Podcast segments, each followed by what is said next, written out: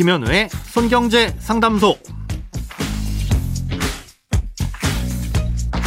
새는 돈 맞고 숨은 돈 찾아드립니다. 손경제 상담소 김현우입니다. 저축, 보험, 대출, 연금, 투자까지 돈에 관련된 고민이라면 무엇이든 맡겨주세요.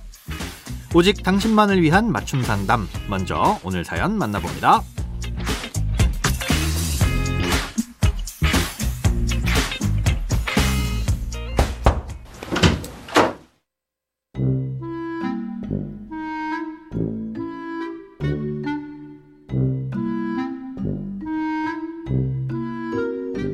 얼마 전 방송에서 보험사에서도 주택담보대출을 받을 수 있고 오히려 은행보다 이자도 더 낮을 수 있고 대출 한도가 더 많이 나올 수도 있다고 들었습니다.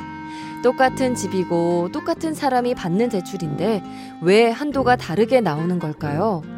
그리고 보험사에서 대출을 받게 되면 혹시 다른 문제는 없는지도 궁금합니다. 아무래도 은행이 아니니까 위험해 보이기도 하고 혹시 불이익 같은 건 없는지도 알고 싶어요. 똑같은 금융기관인데 한도가 어떻게 더 나올 수 있느냐? 이 보험사가 특별한 능력이 있어서 더 많이 돈을 빌려주는 건 아닙니다. 음, 이번 달부터 DSR 규제가 강화됐는데 보험사는 그 규제를 좀 덜 적용받기 때문에 그렇다는 뜻입니다. DSR 규제는 연간 갚는 대출의 원금과 이자의 총합이 소득에서 몇 퍼센트를 차지하느냐를 따지는 건데요. 어, 이번 달부터는 총 부채가 1억 원 이상이면 DSR 40% 규제를 적용받습니다. 즉 1억 원 이상 대출을 받으려면 내가 받은 모든 대출의 연간 원리금의 합이 소득의 40%를 넘겨서는 안 된다는 뜻이죠. 그런데 이 40% 규제는 1금융권에만 해당되고 2금융권은 50%의 규제를 적용받습니다. 같은 소득이더라도 이금융권에선 좀 더 많은 대출을 받을 수 있다는 뜻인데요. 보험사는 저축은행과 마찬가지로 이금융권에 해당하기 때문에 50%를 적용받게 되는 겁니다. 아, 그래서 소득 대비 한도가 좀 넉넉하게 필요하신 분들은 1금융권 은행보다는 보험사 대출을 받는 게 더 유리할 수 있다는 거죠.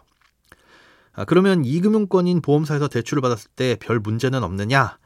보통 대출은 1금융권이 좋고 2금융권에서 받으면 신용점수가 떨어진다거나 금리가 높다고 알려져 있는데요. 예, 담보대출은 사실 별 차이가 없습니다. 예, 특히 이 신용점수가 떨어질 걸 많이들 걱정하시는데요. 영향이 아예 없지는 않지만 거의 없다고 봐도 될 정도로 미미합니다. 예, 신용평가 회사에서 신용점수를 평가할 때는 여러 가지 요소를 복합적으로 봅니다. 이금융권이라고 해서 무조건 안 좋게 보는 게 아니라 이금융권 중에서도 어떤 금융회사를 선택했는지 또 대출은 얼마를 받았는지 그리고 얼마나 자주 받는지 이런 걸 다 같이 복합적으로 판단한다는 겁니다. 어, 예를 들어 평범한 사람이 신용카드 하나 발급받는 건 신용 점수상에 아무런 영향이 없지만 어, 이번 달에 들어서 이미 다섯 개 발급받은 사람이 추가로 하나 더 발급받으면 그건 신용 점수에 안 좋은 영향을 미치겠죠.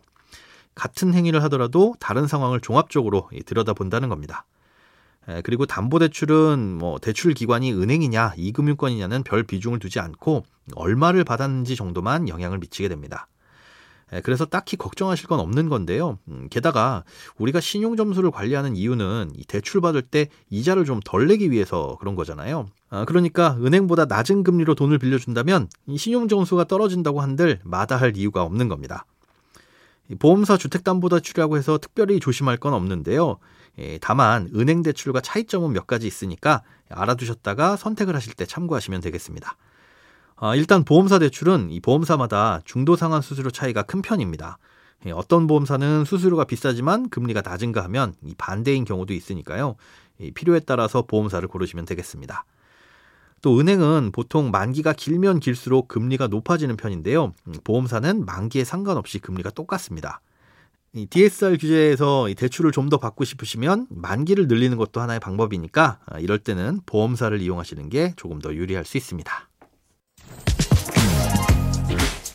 크고 작은 돈 걱정 혼자 끙끙 앓지 마시고 imbc.com 손경제상담소 홈페이지에 사연 남겨주세요. 검색창에 손경제상담소를 검색하시면 쉽게 들어오실 수 있습니다. 여러분의 통장이 활짝 웃는 그날까지 1대1 맞춤 상담은 계속됩니다. 돈 모으는 습관 손경제 상담소 다음 주에도 새는 돈 맞고 숨은 돈 찾아드릴게요.